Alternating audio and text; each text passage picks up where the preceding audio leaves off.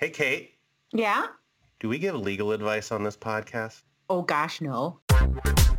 Hostile work environment. Exactly. Hey, an appropriate workplace topic. Hostile work environment. Shut up. I'm the Human Resources Director. Little Miss Hostile Work Environment. Hello, welcome to the hostile work environment. It is summertime. It is hot in Portland for the first day in ever. Uh, it is not nearly as humid as Minnesota, I would imagine. Uh, Mhm. Kate, how's the weather? Well, today it's actually it's only 83. So right now it's okay. Humidity is going to keep crawling up during the day and I hate this weather. So as as a symbol of how much I dislike summer, I spent 16 days out of August last year near the Arctic Circle. Uh, so getting away from the heat as far as I could. So I don't like summer. Don't like it. Yeah, I, I I hear you. And I moved to the West Coast to get away from that summer. Uh, and, Yeah. you know, occasionally we have a summer kind of like what we've had here in Portland where it's kind of overcast most of the time and in the 60s or 70s, which is a bit rare here. But, you know, the afternoons, the clouds burn off. You get 70, 75, no humidity and sunny. yeah, keep um, bragging. Keep bragging. Well, in. March when it's been raining for 120 days straight, uh, then we'll, we'll revisit that. Yeah, yeah, yeah. So, so today uh, we're gonna kind of step away from our normal format again. We haven't really. I think we've stepped away from our normal format more than we've actually done our normal format. Um, Yep. But I, think we had two Supreme Court cases that really impact employment law. There were so many Supreme Court cases that came out last week, but two that were really employment law centric. And we wouldn't be who we are and what we do if we didn't talk about those. So Yeah. today we are going to talk about the ministerial exception and contraception coverage cases that came out from the Supreme Court last week. And I thought to frame this conversation that we would start somewhere else, Okay. somewhere that in the pre-Kate days, PK days of the podcast, Dennis and I trod all over this particular ground uh, on several episodes, and that is the good old fun-loving standard BFOQ. yes. Kate, what is a BFOQ? A bona fide occupational qualification is a rule that says only this particular type of protected class could do this particular type of job. So the easiest is if I was a a church and I needed to hire a priest, I would go hire a priest in the religion of which I am a church.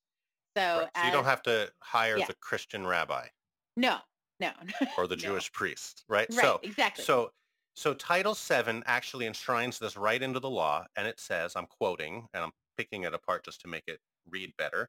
It shall not be an unlawful employment practice for an employer to hire and employ employees on the basis of his, note the male language, which I'd still Mhm. always just, on the basis of his religion, sex, or national origin in those instances where religion, sex, or national origin is a bona fide occupational qualification uh, reasonably necessary to the normal operation of that particular business or enterprise.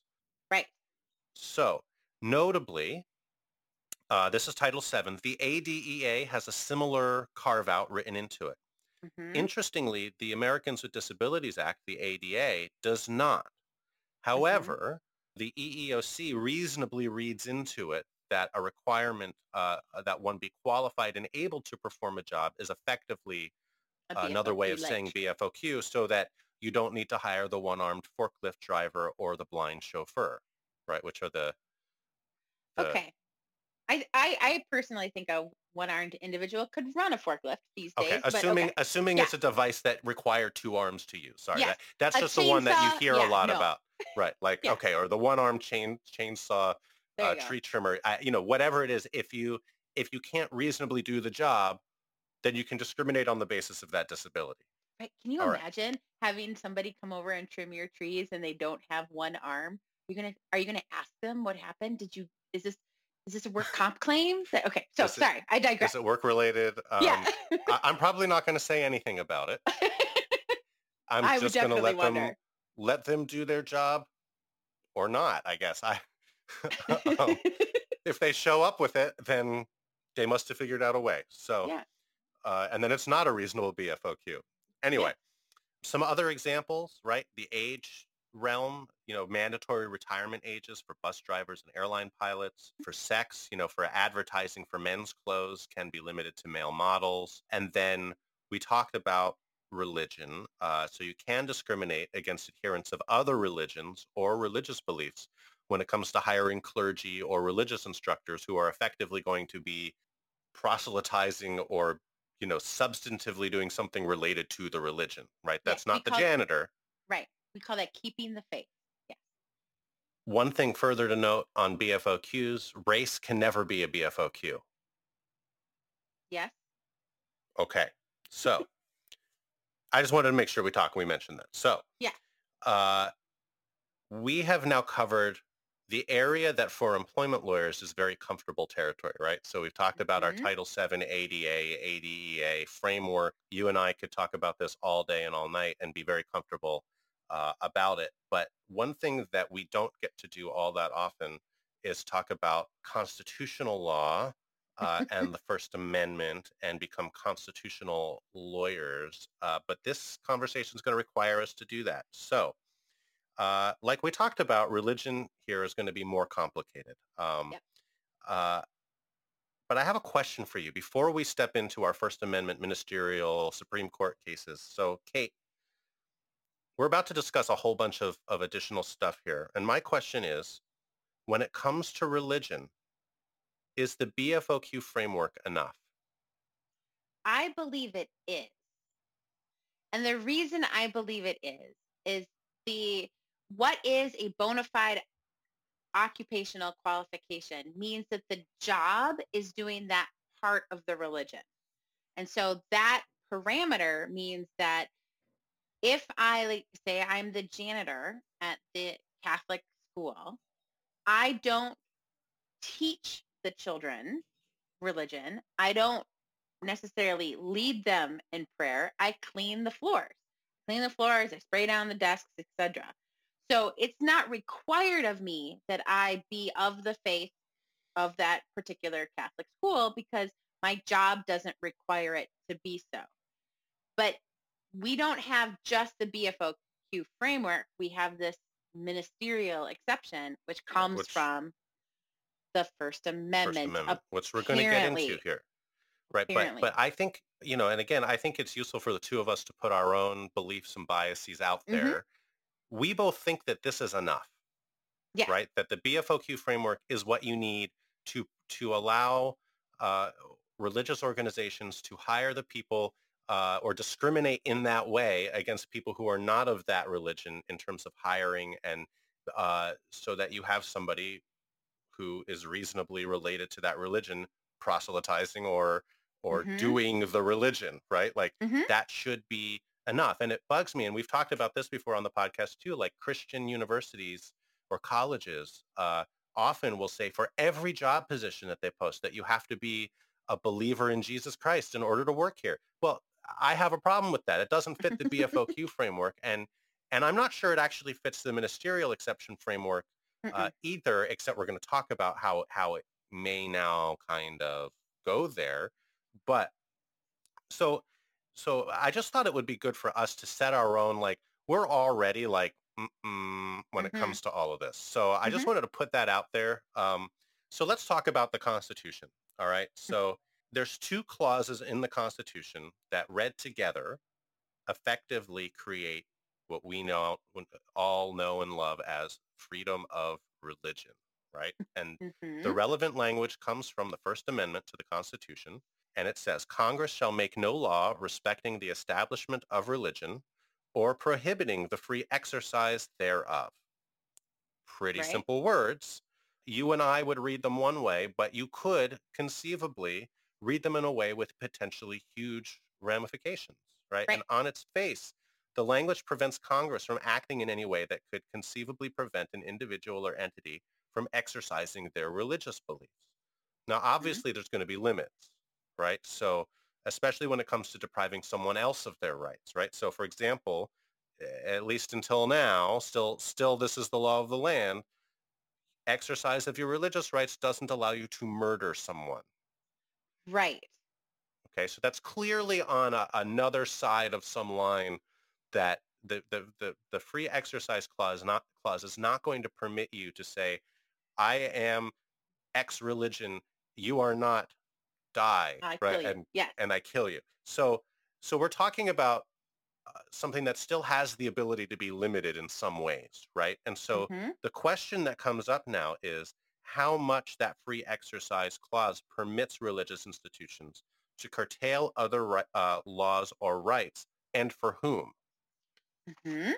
So that brings us to the big questions that we're going to be talking about today and as to how the uh, Establishment Clause now impacts religious institutions in terms of employment.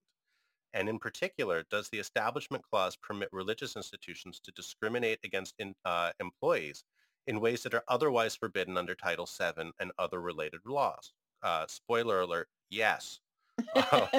So there's Which- two primary... Which in this particular case, Title VII is not at issue with either of these plaintiffs. no. The It's not. first one is age, um, and the second employee who passes away in the the ascension of this case, she has died because of breast cancer. This is so- an ADA case. Right. And, and so, so the two primary cases that we're talking about here um, uh, established what's now known as this ministerial exception. And the first is called Hosanna Tabor Evangelical Lutheran Church and School, v. Mhm. EEOC. That was from 2012. And then this week, the court decided Our Lady of Guadalupe School uh, uh, v. Morrissey Berru, which was decided last week. So Kate's going to take us through these decisions and the reasoning uh, and most assuredly with her own uh, personal takes. Um, but I wanted to start off the discussion with this excerpt from Hosanna Tabor, uh, which was decided unanimously by the court. And we both want to uh, note here that we've got a 9-0 and a 7-2 decision, uh, both of which we are on the 0 and 2 side. So recognizing that this is one where where we, on our personal beliefs and our personal reading of how the law should be looked at, uh, do not agree with these decisions, and, and it's important for us to note that. Um, but I do think that it is helpful to start out with the basic foundation that the court's working with here uh, from the Hosanna Tabor case, which was authored by Chief Justice Roberts, who wrote this simple but meaningful sentence. The Establishment Clause prevents the government from appointing ministers, and the Free Exercise Clause prevents it from interfering with the freedom of religious groups to select their own. Mhm. So we're talking here about selection of employees who may or may not have something to do with the religious aspects of the job, which Justice Roberts has now said you can't really get in the way of how they do their religioning, Mhm. right? So, Kate, given that, what did the court find in Hosanna Tabor eight years ago? And then what the heck did they do now in Our Lady of Guadalupe? And uh, I I want all of your snark and I want all of your opinions. Uh, and and and I'm setting it up this way because we uh, we were talking before we went live on this. Um, it, it, it, one downside of finding a co-host who agrees with me on everything is that uh, we don't have a lot to fight about, which makes for good radio. So uh, we're just gonna we're just gonna say what we want to say. Go for it, Kate. What what what happened here? What's going on? So in Hosanna Tabor, we have a kindergarten and fourth grade teacher whose title actually included the word minister. And she led prayer, she taught prayer, she started every day, similar to the two plaintiffs in the Our Lady of Guadalupe case. Every day we start with a Hail Mary or, or a Lord's Prayer. We, you know, so lots of religion was involved in her job duty. She even uh, kind of served as what I think some people in a church would call a deacon, where she might be leading particular discussions in churches, etc. And in that particular case, we get language about how religious institutions get to decide their own matters without government intrusion. And this is the matters of faith and doctrine. Okay. So that's, that's the language that comes from Hosanna Tabor. Well, now we get to these two cases, Guadalupe, um, and what's the name of the other church? But yeah, so these two cases involving Kristen Biel and So, so these are two cases combined Fine. together. Yes. Yeah. Yes. So in this case, we get two teachers. One is a older woman teaching fifth and sixth grade, I believe. She's in a grade school at least. And she doesn't get her contract renewed. And the reason they tell her she's not her contract is not getting renewed is because she can't te- she hasn't kept up with the curriculum. Not the religious curriculum, just regular the curriculum. She hasn't kept up with it. She alleges age discrimination, that they didn't renew her contract so they could hire someone younger. That is her argument. Kristen Biel, uh, she was working as kind of like a long-term sub, doing virtually the same work. She's told she can't come back to work, or her, she her she has poor classroom management. Like her classroom is always large or loud, and that's why she's not getting renewed for her contract. She alleged that she requested leave to take breast cancer treatment and they denied that and then that's why they didn't renew her contract. So the facts of the cases seem to be pretty similar. So the court then has to decide based upon what was in Hosanna Taylor is does the ministerial exemption what is a minister? Because if they if this person is a minister, then these employment discrimination laws don't apply to them. Right. And let's be clear. If we're in the ADA land, these aren't good cases for the employer, No, these n- right? No. And they're not even really hiding the reason why they're making these decisions. It's a Yeah. discriminatory, it's on a discriminatory basis. They're just saying we're allowed to discriminate. Well, I don't- I don't necessarily think they got to the merits of the of okay, the case. maybe not. Maybe not. So I'm I'm not sure that these cases are necessarily slam dunks, but I will say Fair. this is early on in, in the case enough to say we think these are ministers. We don't ever have to get to the question of whether or not we fire them for lawful or unlawful reasons because the law doesn't apply to us because these folks are ministers. So we, they go through the whole analysis of uh, the first woman. I want to say her name is Olga, but I might be wrong. But the the woman who is older, and they find she is a minister because again, Hail Marys, uh, Lord's prayers, lots of religious stuff, even in the grades that she's teaching. They do the same analysis for Ms. Biel, uh, lots of religion. She's leading prayer, etc. She is also a minister. Therefore, because and Justice Alito breaks one of the rules that we as lawyers learn early on in law school is he keeps using words like clearly there's enough evidence there's an abundance amount of evidence which we're never supposed to talk about clearly and abundant whatever but he writes these says it's abundantly clear that these people are ministers so the law doesn't apply to them we you can just ignore the law here on out the dissent doesn't get there the dissent says we don't agree that these folks are ministers. We thought we laid out a pretty good test in Hosanna Taylor. We're not sure that these people are going to be ministers. The overall takeaway from this case is if you work for a religious institution and you touch the basis of religion in any of your work, you lead a prayer, you talk about prayer, you keep the faith, you're living the faith goals, any of that is part of your job, you are now going to be considered a minister and you're not going to be protected under Title VII, the ADA, the ADA, all of those are gone. Your protections are gone. So effectively, if you have, I don't know, a, a janitor lead a prayer circle Mhm. on a weekly basis, you could argue now that that is a minister, and so therefore you can discriminate in terms of hiring or Mhm. based on other protect otherwise protected classes against Yeah. that individual, um, which effectively undoes discrimination laws in the religion religious institution context. Absolutely. Now, It- I think the court could have done something better. I think the court could have still upheld a ministerial exception and say that you don't get to avail yourself or you don't get the protections of the anti-discrimination laws if the reason you're being let go is because you're not keeping the faith.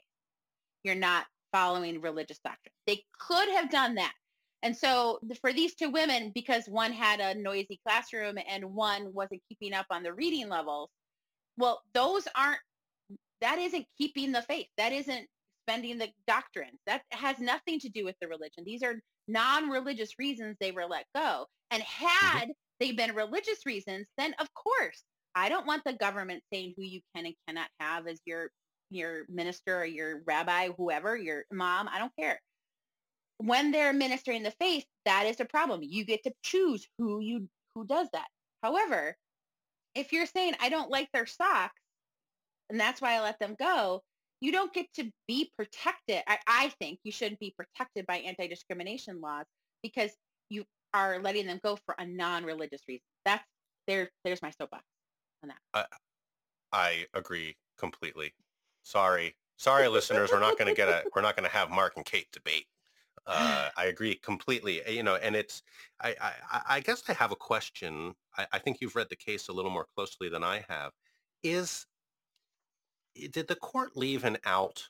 I mean, did the court, you know, basically say, is there room for an exception to the exception in that, you know, we have the sham minister exception? Would something like that work? I mean, I know uh, Justice Thomas wrote a concurrence that said, you know, we should just be working on, uh, you know, a good faith basis here that if if the religious institution says someone's a minister, then we should just effectively agree that they are.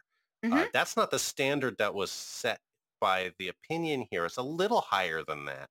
Just but- a smidge though, not much higher than that. Did they leave an out? Is there a, is there room for an argument to say that if if Joe in maintenance, sorry, I, keep- I'm picking on the maintenance people at the moment. You know, if Joe in maintenance, who has nothing to do with religion other than oh, we we wrote in the job description that he's going to sit uh, in a in the chapel somewhere and read something that people can come to or not come to, but we're going to call it a prayer circle. It's, I mean, I look at that and I'm like, sham, hmm sham minister should not be count. I mean, is there any out for that, or is it really that expansive? Well, Justice Sotomayor in her dissent believes this really is that expansive and that they should have kept to the Hosanna Taylor love or Tabor, Tabor, yeah, yeah, Tabor rule where it's kind of more like a checklist as, as opposed to this balancing piece.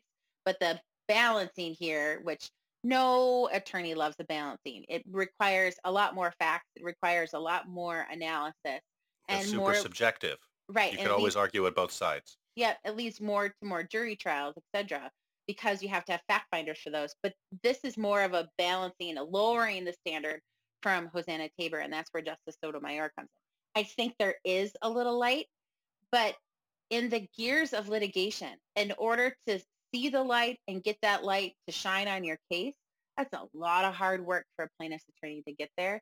And I just don't see the practicalities of getting to that decision anytime soon. Yeah, I agree. I, I think that this, you know, again, I, I, I always think that the parade of horribles and slippery slope kinds of arguments are terrible arguments for lawyers to make. I, I do think that there is some room to be fearful of that in this case, um, and that this effectively uh, guts, if not eliminates, uh, employment protections for people who work in any religious facility, really for any reason at all. And I Yes. think that that and I, I do think, I want to be very clear here, I think that there are a lot of religious institutions that would never do anything like this and don't consider that to be something foundational or, or related to their religion. And I know that, for example, my synagogue would find this abhorrent, right? They Mhm. would, you know, it still, you know, it doesn't, you know, the laws don't apply to them, Mhm. apparently, but they, you know, they, I just happen to know the clergy and, and, and the the leadership there they would they would find this to be absolutely outrageous that that, that they would be given the permission to do this or act well- in this way Well, imagine you're a principal at a Catholic school, okay?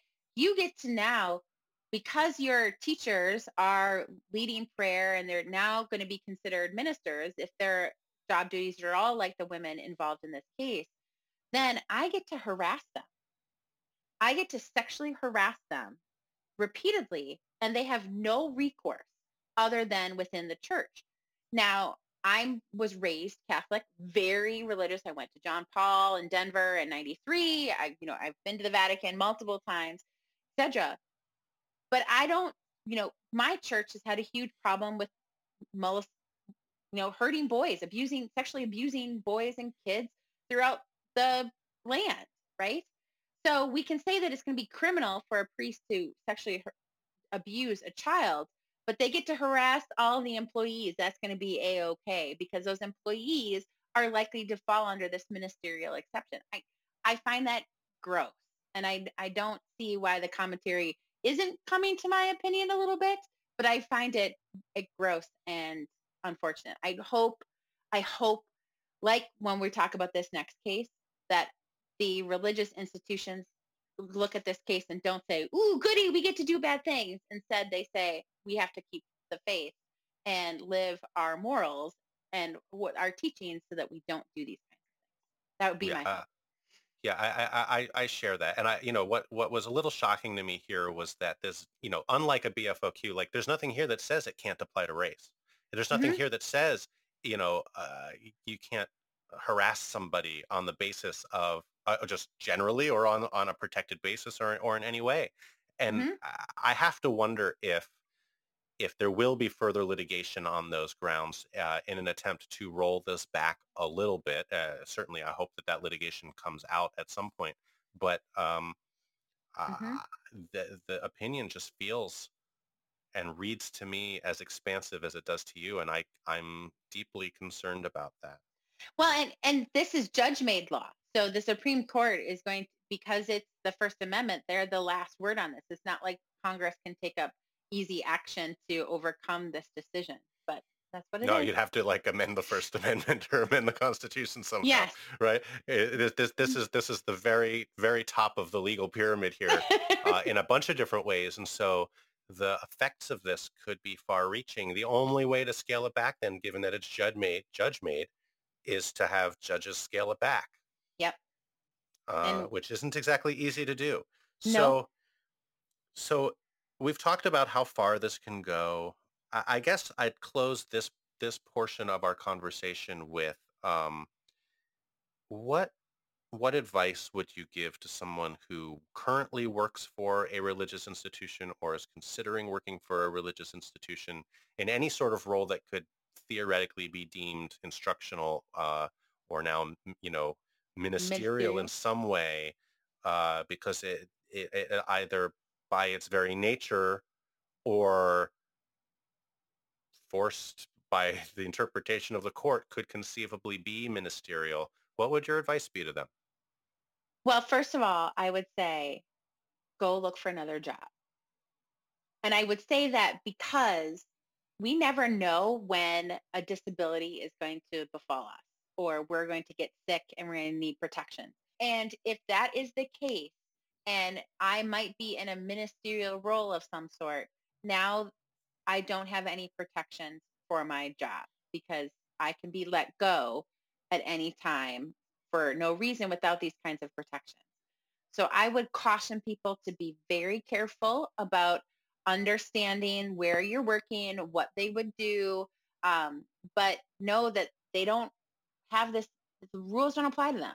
So, you know, be mindful. I love that when people go to a new job, they're always so hopeful and excited about, I'm going to be working with great people, blah, blah, blah. But at some point, there comes to be a dispute in some way, shape, or form. And without protections of the laws, then you're going to be on the losing end. So be careful. Yeah, and I, you know, I would just add this comment: the laws are gone. That doesn't mean that that religious institutions should act in the ways in which these Mhm. religious institutions were allowed to act. It's you know, it's hard to preach love and compassion and acceptance, which my understanding is most religions do that.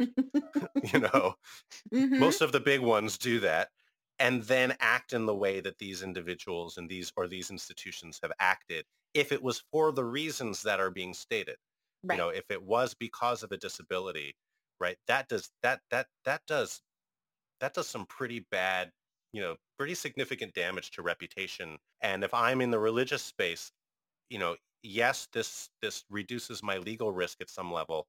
It doesn't reduce other forms of risk like Right. public opinion. It doesn't, you know, and at a time when religious attendance is has dropped significantly over the last 50 years, there are reasons to think that it would be a bad idea for religious institutions to to act in this way hmm blatantly and broadly simply because they can. So I think Right. that there is at least some constraint on this by public opinion that there's only so much that people are going to allow before everybody's like, you know what? I'm going to the church across the street because that one, they don't like X people. True, but you know the free market has really done great things for us. Oh yeah, that I mean I, I know that's that's effectively the argument that I'm making there, but uh, that's Mhm, not I get to- it. that's not it's not to put aside the fact that we both completely agree that this case is wrongly decided and that these laws should apply to religious institutions hmm for the most part, uh, with Yeah. some with the exception that you stated. Uh, you know, and the BFOQ world is pretty close to that. So, Yep. but but there are reasons to think that it doesn't mean that we're just going to have a discrimination frenzy uh, by every religious institution that's out there. yes.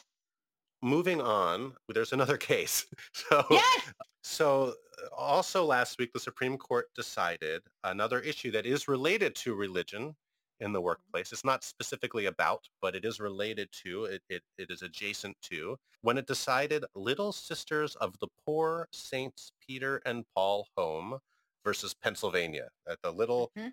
Little Sisters against a whole state. It sounds pretty intimidating. Uh, and in fact, the et al is other states too. So Yes. Including uh, Iowa. So definitely a David Goliath kind of uh, headline here or title for the case. In it, the court effectively held 7-2 that any employer can deny contraception or birth control coverage in health benefit plans under the Affordable Care Act. Uh, this follows on the Hobby Lobby case, which I Mhm. thought, you know, which was 2014, which I thought basically said the same thing. Mhm. So, look, the, um, this case is like super technical, and this is not a technical podcast. So this case deals with just so you just so you have a background here, folks. Like this case deals with the intersection of the uh, ACA, so the Affordable Care Act, also known as Obamacare, RFRA, R-F-R-A, the Religious Freedom Restoration Act, and the APA, the Administrative Procedures Act. These are not laws that employment lawyers do a lot with. So Mhm. we're not we, uh, kate and i am, are, are not go- about to claim that we have a lot a deep background in this area although kate's kate's making a face like like don't sell me short dude well, the the Religious Freedom Restoration Act that was we expected some sort of decision on this part in the Bostock case because in the Bostock Ah, case, yes yes that's true one one of the plaintiffs um, had was transgender, and the defendant in the original set of arguments said that the Religious Freedom Restoration Act protected them for, on religious grounds. That didn't get to the Supreme Court. At least the court said that that wasn't a question before them. Now we have the question kind of before them, but only kind in of in a different context right. right. right. and so so in the end the court is is sifting through all of these laws and and even just reading the summary which is about all i could get through uh it was it was it was very technical so kate um because i i don't do technical things that's a lie people i do technical things but because i didn't want to read this technical case and and you are a super duper technical by the book every single i is dotted and t is crossed kind of lawyer uh, my my expectation and hope here is that you will explain this to me in language i can understand Okay, I'll do my darndest because again, this is the Administrative Procedures Act, which I got a not a great grade. I graduated magna cum laude, but my two worst classes were work comp and the Administrative Procedures Act cases, administration law. So, so at least you took the class i never took admin law so oh, ugh, I wouldn't recommend it. Okay, so the we get a new administration. They promulgate this rule that you can say you don't have to provide contraceptive care for religious and here's the kicker or moral grounds. Okay? So it's religious Yes. or moral grounds. Morality is not protected by the First Amendment, FYI. only religion is, but we're we're just going to go with that either way. Okay? At least according to this decision. How, how do you really feel about it, Kate? Not my favorite. Okay? So we, we promulgate this rule. And in Hobby Lobby, Hobby Lobby is a closely held organization. And so because they're closely held, they the theory under Hobby Lobby was their closely heldness and the religion, their uh, good faith basis for their religion, that's what got them to say we don't have to pay for the contraception that you may get as an employee. This right. and it was mandated by the ACA, right? Right. Like it was, you know, so the Affordable Care Act said you got to cover these, right. right? And Hobby Lobby said at least you as an individual employer don't have to bear the cost for that. Now, my understanding was, and shake your head at me if you think I'm off here, was that even if the employer said no, uh, there was something on the back end that they still had to go through a government agency and ultimately people would still get the coverage because it was mandated by the law. But that hobby lobby didn't have to bear any expense or or touch it in any way that would get their their their condoms all over their fingers. Right.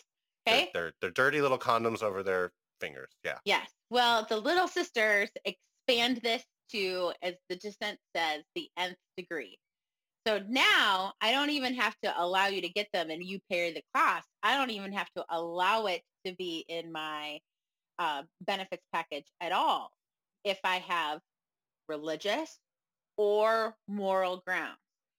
So this case dramatically expands the exceptions to providing health care based upon a bunch of different things. The fact that I'm a woman, eh, maybe if I was a member of the LGBTQ community where I needed uh, a variety of medications or therapies for what I was going through or all, all those things, all of that can be wiped out.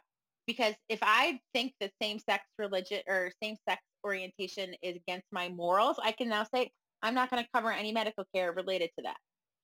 So this greatly expands it. So when I read this decision and I got angry, so I did, I was happy with Supreme Court at one point this week where I made celebratory cookies. But for this one, I got really angry. And what so I... you ate the cookies. no, no, no. Was, cookies were secondary. There's a separate day, separate set of decisions. Um, this one was now if you are a member, if you're a woman or if you're a member of the LGBTQ community, when you're going through the hiring process, you ask about healthcare now you have to ask about what is in that healthcare plan in advance because if there's going to be anything that you might need, um, so for example, I would need birth control. I might need uh, to even not just to control having babies.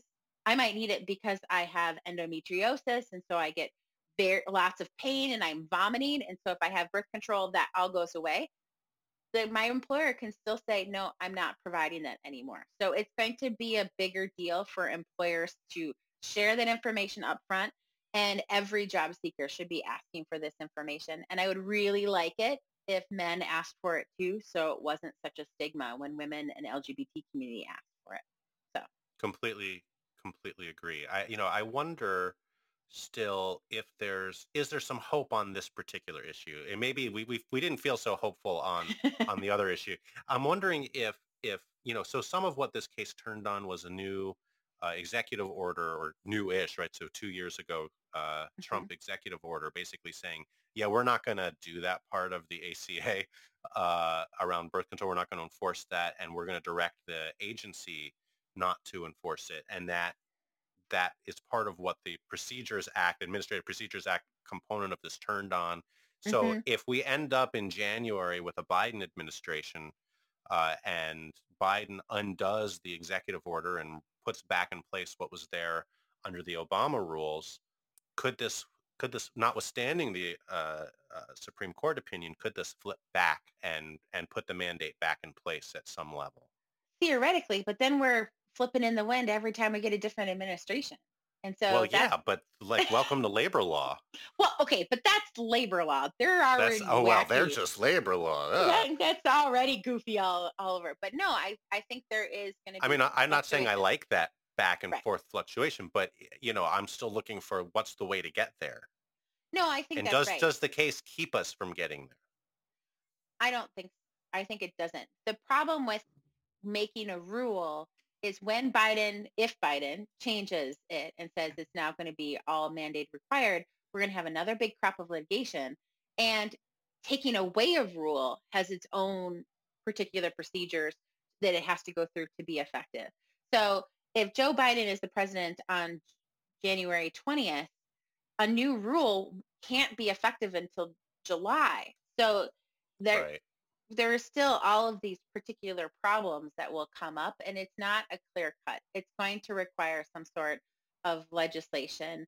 If anything, what could solve both of these cases was some sort of constitutional amendment that defined, better defined what the separation of church and state was. But that, I mean, that is such a dramatic and heavy lift that I don't see that happening anytime soon. Yeah, no, it'll take a while, uh, if at So, all. Well, kind of a bummer, but the sun's shining and some of us like summer. Um, so there's that. hmm Uh, not going to read a story today. Don't have many. Uh, haven't gotten any since the last episode. Can you send us your stories, please, uh, to hwepodcast at gmail.com. I also have an, a little bit of an unusual ask. Um, so a couple of weeks ago, about a month ago, uh, we came out with episode six and episode seven. Uh, sorry, episode seven and episode eight of the podcast on the same day, right? So we hmm we released an episode, episode seven, called "Mark and Kate Are Not Pregnant," uh, and then that same day, the Supreme Court went and decided um, Bostock, and we potted that day, and we got the episode out that afternoon. So we released two episodes the same day, and that poor episode seven about Mark and Kate not being pregnant has 300 fewer listens than the Bostock one and and even has has almost 250 less than our most recent episode on NASCAR. So it's not just that it's you know it's less than like you know I expect that that Bostock one's going to be one of our more listened to episodes, Mhm. but uh, somehow episode seven got lost in the shuffle, and I feel bad for it. So uh, I would I would say to our listeners, you know, don't forget about poor episode seven. Go back and listen. It was a good episode. I'm sure we talked about pregnancy in some regard because that's in the title. Mhm. Um, so, uh, and, and that's a broader push. You know, we've got a nice back catalog of episodes. So if you're just finding us, and I get, I do get emails, and I appreciate all the emails and LinkedIn uh, requests from people who have just found us and are are uh, enjoying the podcast. Please go back. We've got a long uh, pre-Kate uh, backlog of episodes. Backlog? I don't know. Back catalog there you go. catalog of There you go. that came out that came out wrong uh, and we're already working our way up towards 15 episodes together if you can believe that so um, Mm. highly uh, recommend going back and listening to episode 7 which got screwed by Yeah. Bostock I Mhm. mean I'll, I'll take that trade-off but I, we don't have to accept the trade-off well No. you know Well, So- and and with the Supreme Court's term being over, we can head back to our regular format for the next week's episode. Absent any significant changes on things like, I mean, not just significant, but like really bad employer stuff on COVID or racism, any of things that we're dealing with. So, Yeah, and, and we do have a good number of listener messages uh, asking questions about various things. Uh, and we do encourage you to, you know, write in, ask us, or engage with us on social media. Um, but if you send an email to hwepodcast at gmail.com uh, with your questions, I take every email that we get and I log it uh, and I keep a little file of, of all the questions so that someday we'll just do a, uh, Mark Pepper's Kate with questions episode. Um, that'd be and fun. uh, uh, I think it would be, and and kind of answer the things that that are on all of your minds. So send us your comments, send us your concerns. I had an eighth grade teacher said comments, concerns, questions, and or discussion items. um, uh, so any and all of those things are fair game, and we want to interact with you more. Uh, and I, I think some ways COVID has has kind of tamped down on some of the everybody interacting with each other, even in the podcast world. Uh, so yeah, send us your stuff, send us your questions, send us your stories, you know, where most people laugh is when you send stories, but we don't make up the stories. You send us the stories. We can't do the stories without you. So send us your stories. Um, and, uh, you know, we'll be back in a couple of weeks. Uh, Kate, how can people find you? You can find me on LinkedIn or on Twitter, K8BISCH. Uh, I love the Twitter. So you can find me there or on my website at thrivelawconsulting.com. How about you? Right. Where can we find you? I'm at Salad Pants on Twitter. I'm on LinkedIn. Uh, my website still sucks, so I'm not going to tell you that. but um, Okay. uh, so don't go to my website, uh, or uh, if you want to, you can find it on your own and then laugh at me and send me a note about how bad it is. Um, and it does. It's not mobilized for phone, and it used to be mobilized for, you know, a web browser, and now it's not. now it's not. Now it just looks dumb. So I'm Hmm. something happened. So uh, one of these days, weeks, years, I'll go fix that. But um, yeah, you can find me on Twitter uh, at Salad Pants and um, uh, or or trolled constantly by Rutabaga Scort. Mm-hmm. Um, so mm-hmm. uh, those are ways to, to find me. Either find me directly or just follow Rutabaga. Rutabaga Scort, and it, that account exists solely to troll me. So Solely. So, well, have a good week, everybody. I hope everyone is staying safe and washing your hands and wearing masks. yeah, stay safe. We didn't even mention COVID on this episode. Just a Mhm. kind of breath of fresh air. No pun intended, but Bad pun. uh, wow, it was unintended. Uh, anyway, Okay. all right, Bye, friends. everybody. We'll be back in a couple weeks.